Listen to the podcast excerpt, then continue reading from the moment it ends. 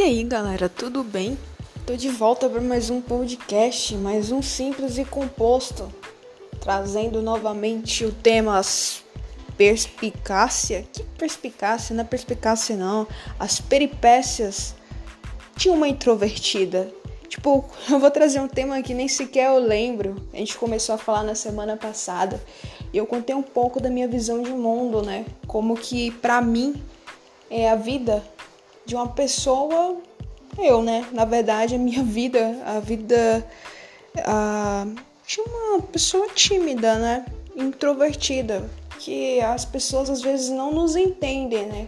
Tiver algum introvertido aí me ouvindo, cara, é difícil. Você sabe o que eu tô dizendo, né? As pessoas não nos entendem. É uma coisa de louco. Parece simples, elas tornam as coisas bem complexas, né? Mas é isso. E hoje eu vou contar um pouco da minha história é, quando eu digo minha história, quero dizer. Assim, eu não, eu tive que me mudar. Então, vou tentar resumir um pouco como foi essa experiência, né, de morar sozinha, de sair de casa, de viver a vida e de conhecer o mundo e de ter que fazer tudo sozinha, bem longe dos meus pais que estão muito longe de mim. Eu tive que aprender, cara, eu tive que aprender do zero praticamente, apesar de que eu já morava, eu já morei sozinha uma vez, né? Mas eu morava por, é, perto de casa, numa cidade bem perto da minha casa, não, numa cidade próxima da minha cidade. e praticamente todo final de semana eu tava em casa. Mas aí eu tive que mudar de estado. Então você vê a reação. E até hoje meus pais nunca me visitaram. Não, nós não brigamos, nós temos uma ótima relação, mas é porque é longe pra caramba. E é bem complicado para eles, né? Pra eles virem me visitar, minha família vir me visitar um pouco puxado, mas eu até entendo. Então, hoje a gente vai falar um pouquinho sobre essa mudança e de como foi, de como tá sendo, porque ainda moro sozinha. E é isso aí, galera. Espero que vocês curtam o programa de hoje.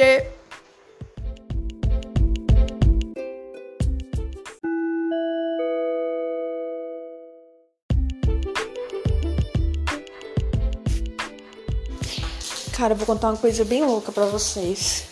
Assim que eu vim pra pro estado que eu estou. Na verdade, eu sou do interior da Bahia e eu vim para São Paulo. Tem quatro anos que eu tô em São Paulo. Então, acho que tem quatro anos que eu tô aqui, ou vai fazer quatro anos. Ah, tem, tem três, quatro anos que eu tô em São Paulo. E assim que eu cheguei aqui, eu fiquei tipo. Ah, que isso? Eu tive um choque de realidade. Porque é muito diferente do que eu tava acostumada, né? Eu achava que, sei lá, cara, fosse me perder. E realmente eu me perdi muito aqui. E ainda me perco, tá? E eu passo muito perrengue nessa cidade. Apesar das pessoas serem bem simpáticas, né?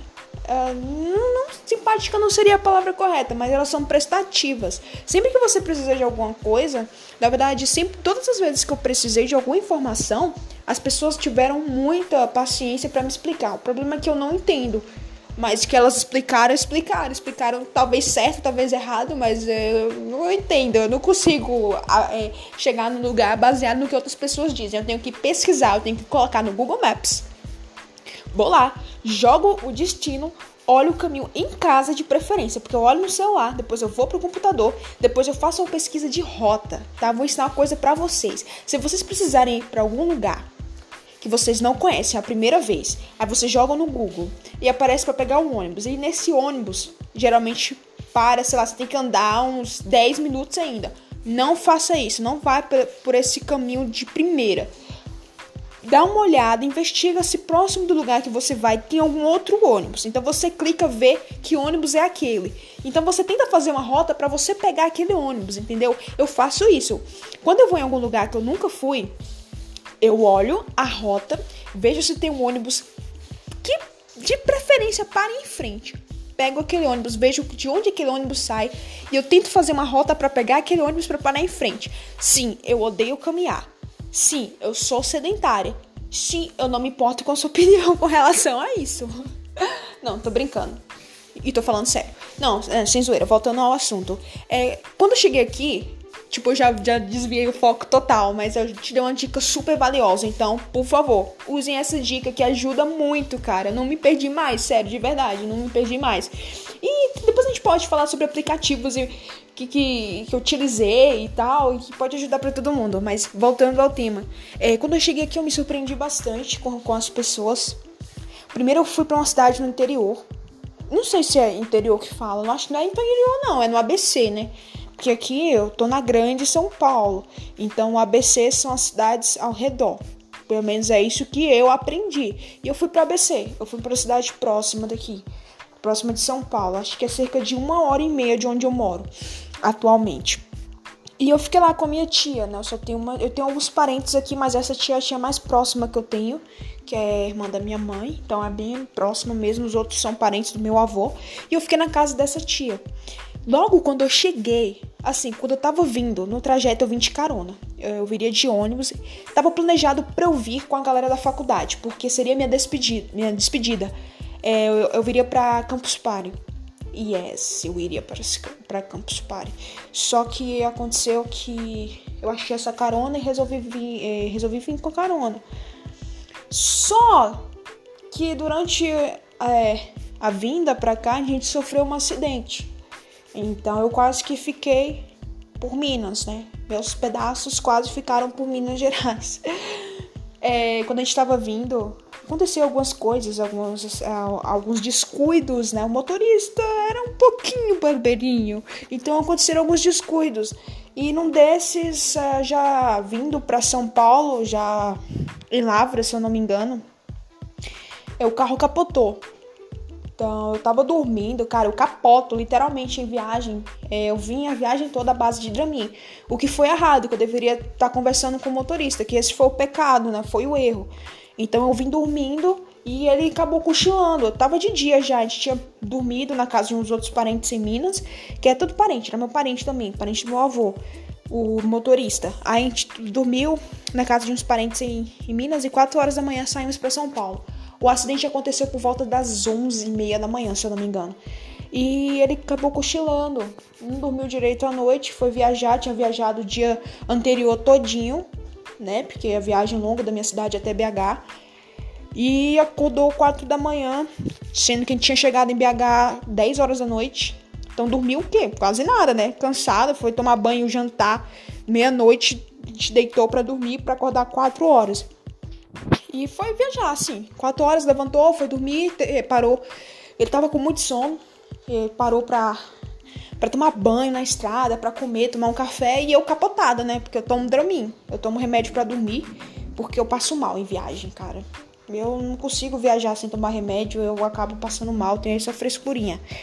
E eu tava dormindo quando aconteceu, né? Então, quer dizer, é, eu acordei na hora. Mas em resumo, eu vou contar como aconteceu. A gente tava indo uh, por volta das 11 horas da manhã, eu dormindo, Dormindo não, tava cochilando porque eu me lembro muito bem da música que eu tava ouvindo. A música do Ed, é, do Ed Sheeran.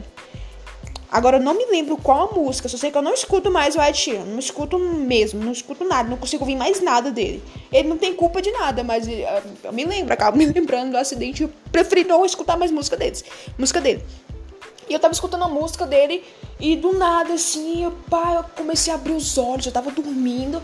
Aí uma coisa assim, abra os olhos, uma voz assim, abra os olhos. E eu comecei a abrir os olhos na hora que eu abri o carro. Tava prestes a entrar no fundo de uma carreta.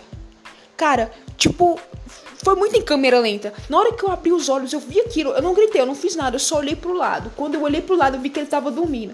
Aí eu não sei, eu sei que ele acordou e o só senti um liquidificador, né? O carro virando tal, e aquele barulho horrível. E eu não, não pensei que ia morrer, eu não pensei em nada. Foi tipo, só via aquele, só via aquele barulho horrível, eu ia pra frente, ia pra trás, virando. Eu tava de cinto, graças a Deus. E virou umas três, quatro vezes, não, não sei, eu senti uma. sei que o carro virou. E eu achei que fosse ficar de cabeça para baixo, mas depois ele virou de novo. E as pessoas falaram que foram três ou quatro voltas. Para mim, eu só senti uma mas foram três ou quatro, não sei, não me lembro. A gente saiu de uma, acabou que a gente saiu de uma pista a outra. E eu uso óculos. Quando, tipo, aí, depois eu vou contar a história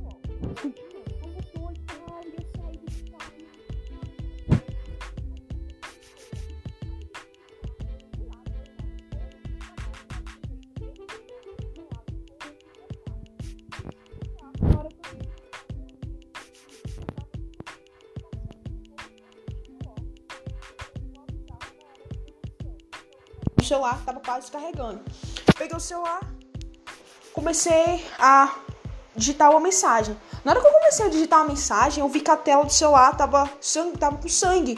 Aí eu desesperei, eu falei, puta merda, eu quebrei a minha cabeça, velho. Eu quebrei a cabeça, eu rasguei a cabeça, aconteceu alguma coisa, meu Deus, onde é que tá rasgado? E eu comecei a pegar na minha cabeça e nada. E comecei a pegar na minha cabeça e nada, o celular todo manchado até, ó. Aí quando eu fui ver, e eu continuei, depois eu fui digitar eu fui ver, o, meus dedos estavam sangrando, meu, tipo, o, o caco, né, de vidro da, da, da janela e furou meus dedos, dedos, meus dedos estavam sangrando digitando, então obviamente ia manchar a tela do celular. Não, aí tudo, aí tudo bem. Eu fui mandar mensagem pra minha amiga, que eu não ia mandar mensagem pros meus pais nem pros meus parentes. Mandei mensagem pra minha melhor amiga, avisando o que tinha acontecido. E falando o que, que ia acontecer, que eu ia pra UPA, né? Que eu ia pra, pro hospital e qualquer coisa ela avisasse meus pais. Mas que não era pra falar nada agora. Agora não, naquela hora. E tal, que vai, mandei a mensagem. Aí eu tava tranquila, não tava nem tonta, velho. Você ter, tipo, foi, foi um acidente que, graças a Deus, não aconteceu nada com a gente. E eu tava lá de boa, na hora não senti nada, não senti dor nenhuma, fiquei em pé. E eu parada e senti falta do meu óculos, eu olhava nada do meu óculos e nesse, cadê meu óculos? Cadê meu óculos? Juliana, cadê o meu óculos? É, uma formiga foi me picou, foi a, a dor, a pior dor que eu senti. Tipo, na, da, daquele, daquele acidente todo, a maior dor foi a da picada da formiga. Eu não sei de onde surgiu uma formiga gigante foi e picou minha perna. E essa formiga picou e essa perna, e eu, cadê meu óculos? Cadê meu óculos? Cadê meu óculos? Eu procurava meu óculos e nada de achar esse óculos. Eu achei, cara, eu, tipo, foi na Fernão Dias, carro passando toda hora.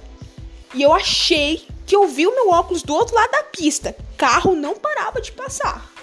Eu falei, putz, eu vou pegar meu óculos. E sem óculos eu sou cegueta.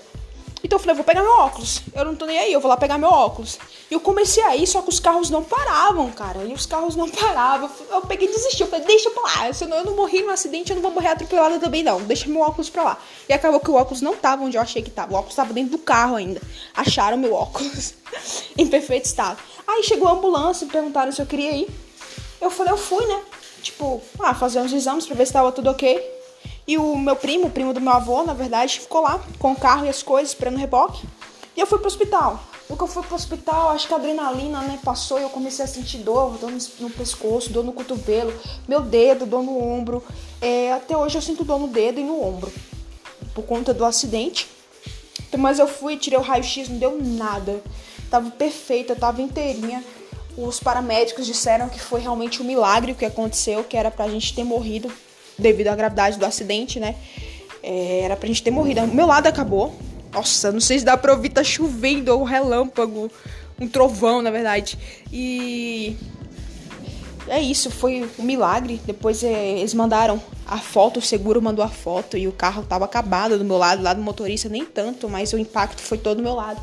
Uma outra coisa que aconteceu antes, é, antes da gente viajar, o meu primo, ele afastou o banco, né, que eu tava e isso foi bom porque com o acidente eu não bati a cabeça na frente, né? Se o banco tivesse do jeito que estava antes, eu teria pipocado na minha cabeça, né? Porque foi uma pancada, foi, foi muito violento a, o, o, acidente, mas eu tô inteirinha, estou em perfeito estado de conservação.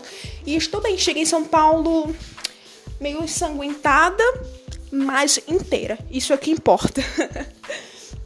Mas é, continuando, depois disso eu fui para casa da minha tia, minha tia foi me buscar, eu contei a situação, contei para meus pais dois dias depois, porque a minha avó descobriu, meu tio Bocão contou para minha avó, não era para ter contado, não queria que contassem, porque eu tava bem, todo mundo tava bem.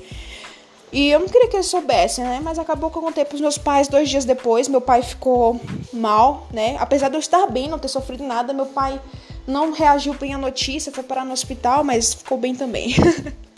É uma história trágica da minha vida para São Paulo, mas que no final deu muito certo, né? Então, continuando. Depois eu fui para casa dessa minha tia no ABC e eu fiquei lá.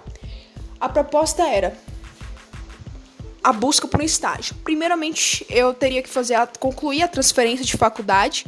Eu já tinha começado na Bahia, na Bahia, uma amiga minha que morava aqui, que posteriormente eu, eu iria morar com ela. Né? A ideia era essa, morar com ela ela começou a dar entrada nos papéis e levou na faculdade, viu para mim tudo que eu precisava saber e eu consegui, fui arrumando lá para trazer tudo que eu precisava de uma vez, né? E acabou que eu fui, fiquei na casa da minha tia, depois eu fui nessa faculdade, minha tia me trouxe. Fui na Paulista pela primeira vez. Fiquei besta, né? Quando que você vai numa. Você chega na Paulista, você, todo mundo fala da Paulista, do MASP. Eu cheguei, eu olhei, eu falei, ah, que legal, MASP. Opa, beleza. Aí eu fui na Paulista, naquela emoção. Cheguei na faculdade, tá? Primeira vez numa faculdade grande, né? Minha faculdade era uma faculdade. Na Bahia, quando eu fazia, era uma faculdade grande, mas não tanto quanto aqui eu estudei. Aqui em São Paulo. Então, levei meus documentos lá, foi tudo tranquilo até então. É, deu tudo certo, fiz a transferência, comecei a busca por estágio. Cara, essa aí foi a parte mais difícil, porque minha tia trabalhava, então eu tinha que fazer entrevista. Então eu tinha e eu tinha que só, né? Tinha duas amigas minhas que já moravam aqui. A que eu iria morar e uma minha melhor amiga, que mora com os pais dela aqui e ela que me ajudou nesse caso. As duas me ajudaram, na verdade, né? Então, sempre que eu tinha alguma entrevista, eu falava com as duas, mostrava o endereço e quem podia me levava. Era assim, até eu aprender. E eu ia fazer essas entrevistas e, cara, aí que começa a, a parte interessante. Porque eu nunca tinha feito uma entrevista na vida. Eu já tinha trabalhado, mas não precisei de entrevista. Eu conhecia as pessoas, né? Onde eu trabalhava. Então era aquele emprego, tipo, eu te conheço vou te arrumar um emprego. Era bem isso. Tra, vem trabalhar comigo. É um negócio assim. E aqui em São Paulo não é isso, não é assim. Aqui em São Paulo. E eu fui para essa, essas entrevistas de emprego, né? Elas me levavam. Eu lembro que uma era para trabalhar com imobiliária, sabe?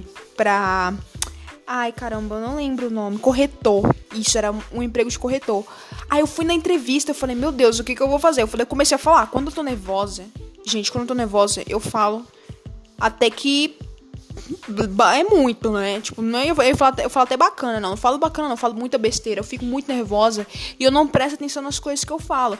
Mas eu tentei me controlar nessa entrevista, nessa primeira entrevista, e até que deu muito certo. Porque a moça me passou muita confiança. A moça, é, a entrevistadora, ela me passou muita confiança. Era uma entrevista em grupo. Então tinha mais umas quatro pessoas. Tinha um senhor lá de, sei lá, uns seus 40. Não, 40 não é tão senhor, né, velho? Meu Deus do céu. Tipo, eu tô quase nos 40 também. Mentira, eu tô quase não. Eu tô quase nos 30. Era um. Ele não tinha só 40, acho que ele tinha uns 50 para 60 anos aí.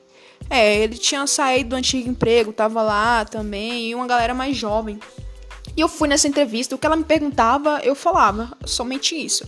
Tentei falar o máximo que posso. Outra coisa sobre mim é que geralmente eu gaguejo. Ainda não sei se eu gaguejei aqui, mas se eu gaguejei, me perdoem, eu sou um pouco gaga. E eu fui nessa entrevista, acabou que deu certo, fui para a segunda fase. A primeira fase foi de boíssima. Agora presta atenção na segunda fase. Uma sala cheia de corretores já experientes. E, tipo, quando eu falo cheia, eu tô falando de umas 40, 50 pessoas ou mais. A sala é cheia.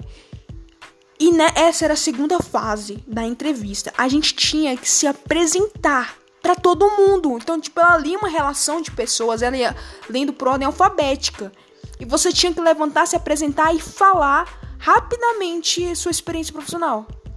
Na hora que eu vi que era isso, eu falei, meu Deus, o que, eu tô fazendo aqui? Sério, eu comecei a surtar. E eu lá dentro, eu falei, meu Deus, o que, eu vou fazer? Como que eu vou embora? Aí quando a gente. Aí já comecei a tática, né? Eu vou fugir desse lugar. Eu não quero nem saber. A porta tava fechada. Tipo, eu tava no canto, tinha um corredor, eu tava no canto longíssimo do corredor, tinha umas pessoas, algumas pessoas do meu lado.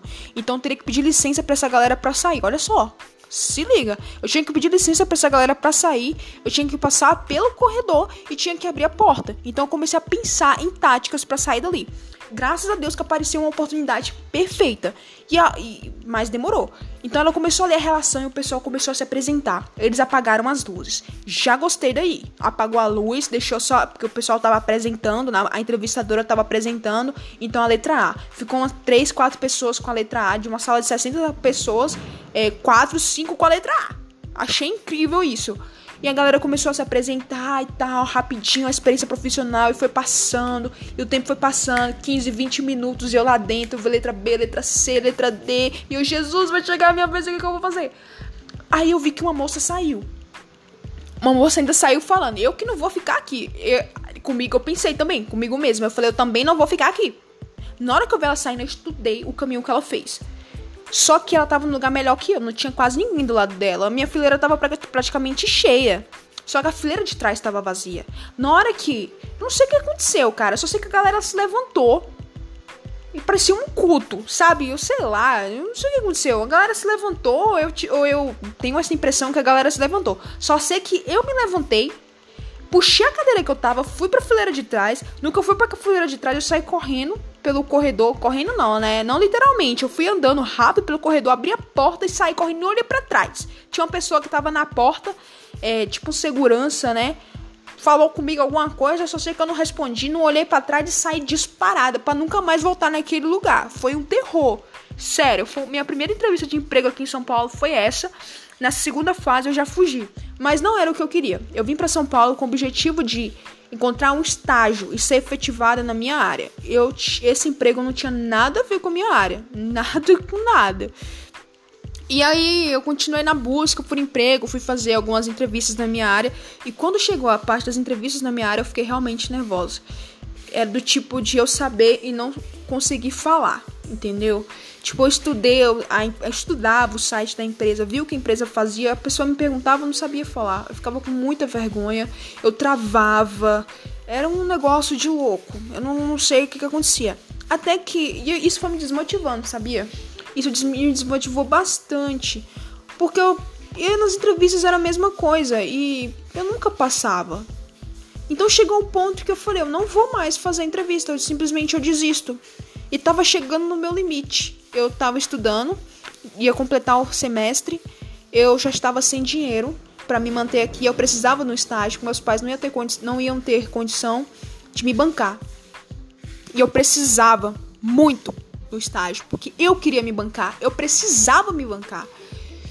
E eu tava num momento de desânimo. Cheguei num, num, momento de desânimo que eu não queria mais enviar currículo, não queria mais fazer entrevista, até que prestes a vencer um contrato que eu fiz num site para arrumar emprego, eu recebi um e-mail de uma empresa que eu queria trabalhar. E eu não lembro de ter enviado currículo para essa empresa. E eles me chamaram para fazer uma entrevista. Acontece, eu fui na entrevista como sempre fui.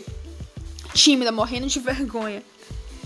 E, e topei com o meu chefe, com o meu primeiro chefe, que foi o entrevistador. E ele conversou, ele, ele falou praticamente só a entrevista toda. Ele me perguntava as coisas e eu respondia, falava que sabia fazer. E claro, falava o que eu sei fazer de melhor. Que é não. Me, não eu falei, tipo, eu tentei explicar, na verdade. Não falei o que eu sabia fazer de melhor, né? Eu tentei explicar e disse lá meus pontos fortes, meus, pontos, meus pontos fracos. E acredito que eu falei o que ele queria ouvir. e ele gostou da minha entrevista. E passou, já fiz a segunda fase no mesmo dia. Conversei com o RH, que foi sensacional também. E graças a Deus eu consegui entrar nessa empresa. Mas eu vou contar uma coisa para vocês. Eu não disse que eu tava é, muito desanimada e eu relutei nessa entrevista. Eu até desisti, eu não fui na primeira chamada. Eles me ligaram de novo. E aí eu fui. Porque eu tava desanimada e aconteceu que deu certo. Eu acredito muito em Deus. Acredito que as coisas acontecem no tempo de Deus. E esse foi o tempo de Deus para que eu conseguisse o estágio. Foi o momento certo. Fiz a entrevista com, a, com as pessoas certas, na empresa certa, no lugar e na hora certa. Então tudo tinha que tudo foi armado para acontecer naquele momento. E graças a Deus deu tudo certo no final. E eu fui efetivar, eu fui, eu fui contratada para iniciar, iniciei meu estágio, né? Fui contratada para fazer estágio para essa empresa. Iniciei meu estágio com muita dificuldade pro meu lado, porque um lugar novo, com pessoas novas que eu não conhecia. A galera, por mais que a galera fosse bem simpática, receptiva, eu não consegui. Eu Tipo, me chamavam para os almoços, eu ia, mas eu não conseguia abrir a boca para nada. O pessoal tentava de tudo para eu conversar, puxava assunto de tudo quanto é lado, eu não conseguia falar nada. Demorou muito, tipo muito, para eu começar a conversar no trabalho. E cara, isso foi horrível para mim. Não, tipo, eu não falava nem com os meus colegas de trabalho, eu tinha vergonha de tirar dúvida. E esse caso da vergonha de tirar dúvida, eu tinha que me forçar ao máximo para aprender as coisas, porque me explicava uma vez, eu não tirava dúvida, eu falava, ah, entendi. Eu não, eu tinha, eu me forçava para entender aquilo sozinha, sabe? E a minha vida toda foi assim praticamente. Eu nunca tirei dúvida de nada, nunca questionei professor. Teve uma fase só que eu questionei professor. questionei no bom sentido, né? Tirar dúvida com o professor, mostrar os meus pontos, é, e enfim. E no trabalho eu não fazia isso, porque eu tinha vergonha. Então eu tinha que me virar para entender aquilo e fazer sozinha. E Putz, foi horrível no começo, foi muito difícil, eu passava mal, tipo, mal mesmo. Sempre que eu tinha que falar com alguma pessoa, tinha eh, um tipo de surto, sabe? Não vou, não vou dizer o que era, não vou conseguir explicar, mas era uma coisa que eu não me sentia bem. Às vezes eu chegava em casa e chorava muito, muito, muito, pelo simples fato de ter falado com uma pessoa diferente. E isso, cara, era muito pesado, eu me forçava demais a ser uma pessoa que eu não era. E isso foi, foi, foi acontecendo, os anos foram os meses foram passando e eu fui ganhando confiança. Fui ganhando confiança, fui confiando mais no pessoal e fui melhorando. Aí as coisas mudaram, mas demorou quase um ano pra chegar nesse nível de conversar com a galera. Mas é, ainda ficava com vergonha, claro, conversava com a galera, mas ficava com vergonha. Acabou que os anos passaram e eu fui efetivada. Mas antes de ser efetivado, eu comecei a fazer um tratamento. Não foi bem um tratamento. Eu comecei a conversar com. Comecei a participar de sessões de aconselhamento na empresa. A empresa é muito top nesse sentido. Eles ofereciam é, muitas coisas, inclusive um aconselhamento. E eu fui fazer. Depois que eu comecei a conversar, aí nesse aconselhamento eu comecei a melhorar. Então mudei um pouco a minha visão, sabe? Eu comecei a, a me entender um pouco melhor. E comecei a entender as outras pessoas e a confiar nas outras pessoas também. O que foi excelente para mim, foi sensacional, isso me ajudou bastante. Só que eu parei o aconselhamento. E aí eu fui efetivada nessa empresa. E mesmo assim ainda hum, tô bem, mas não tô, sabe? Tipo, eu tô menos, eu tô melhor do que antes. Eu tô menos tímida que antes, mas ainda tem certas coisas. Eu ainda não tem certas barreiras que eu preciso ultrapassar. E assim, é difícil, como eu falei no primeiro episódio, que é uma luta diária. Ser tímido no mundo que onde as pessoas são em sua maioria extrovertidas é difícil. Não é fácil. A gente se esforça muito. A gente descarrega as nossas baterias muito rápido, porque a gente recarrega sozinho. A gente tá sozinho, a gente recarrega, a gente não precisa de contato com outras pessoas. Mas a partir do momento que a gente precisa entrar em contato com outras pessoas, a gente acaba se cansando mais rápido, sabe? É um cansaço mental, às vezes é um cansaço físico também. E é muito, muito, muito louco isso, que atrapalha, né? Na nossa vida, a gente precisa, a gente precisa muito de, de interação, conversar com outras pessoas. Mas é, essa é a vida. Acabei que eu falei um pouco sobre a minha experiência no trabalho, como foi para arrumar um estágio e fugir um pouco de como é a minha rotina aqui. Mas isso fica pro próximo episódio. Espero que vocês estejam comigo até lá para escutar a parte 3 das peripécias de uma introvertida na cidade grande. É, tipo, na parte 3 eu prometo que eu não vou falar sobre trabalho, nem entrevistas, nem nada mas contar como foi para mim a minha chegada aqui, sabe? Como foi a experiência pegando ônibus, trem, cara, tem uma história do trem que é bizarra. E nossa, e outra no, esperando o trem que é mais bizarra ainda. Espero que vocês estejam lá para ouvir, estejam comigo até lá para ouvir, né? Então é isso, galera. Falou e até a próxima.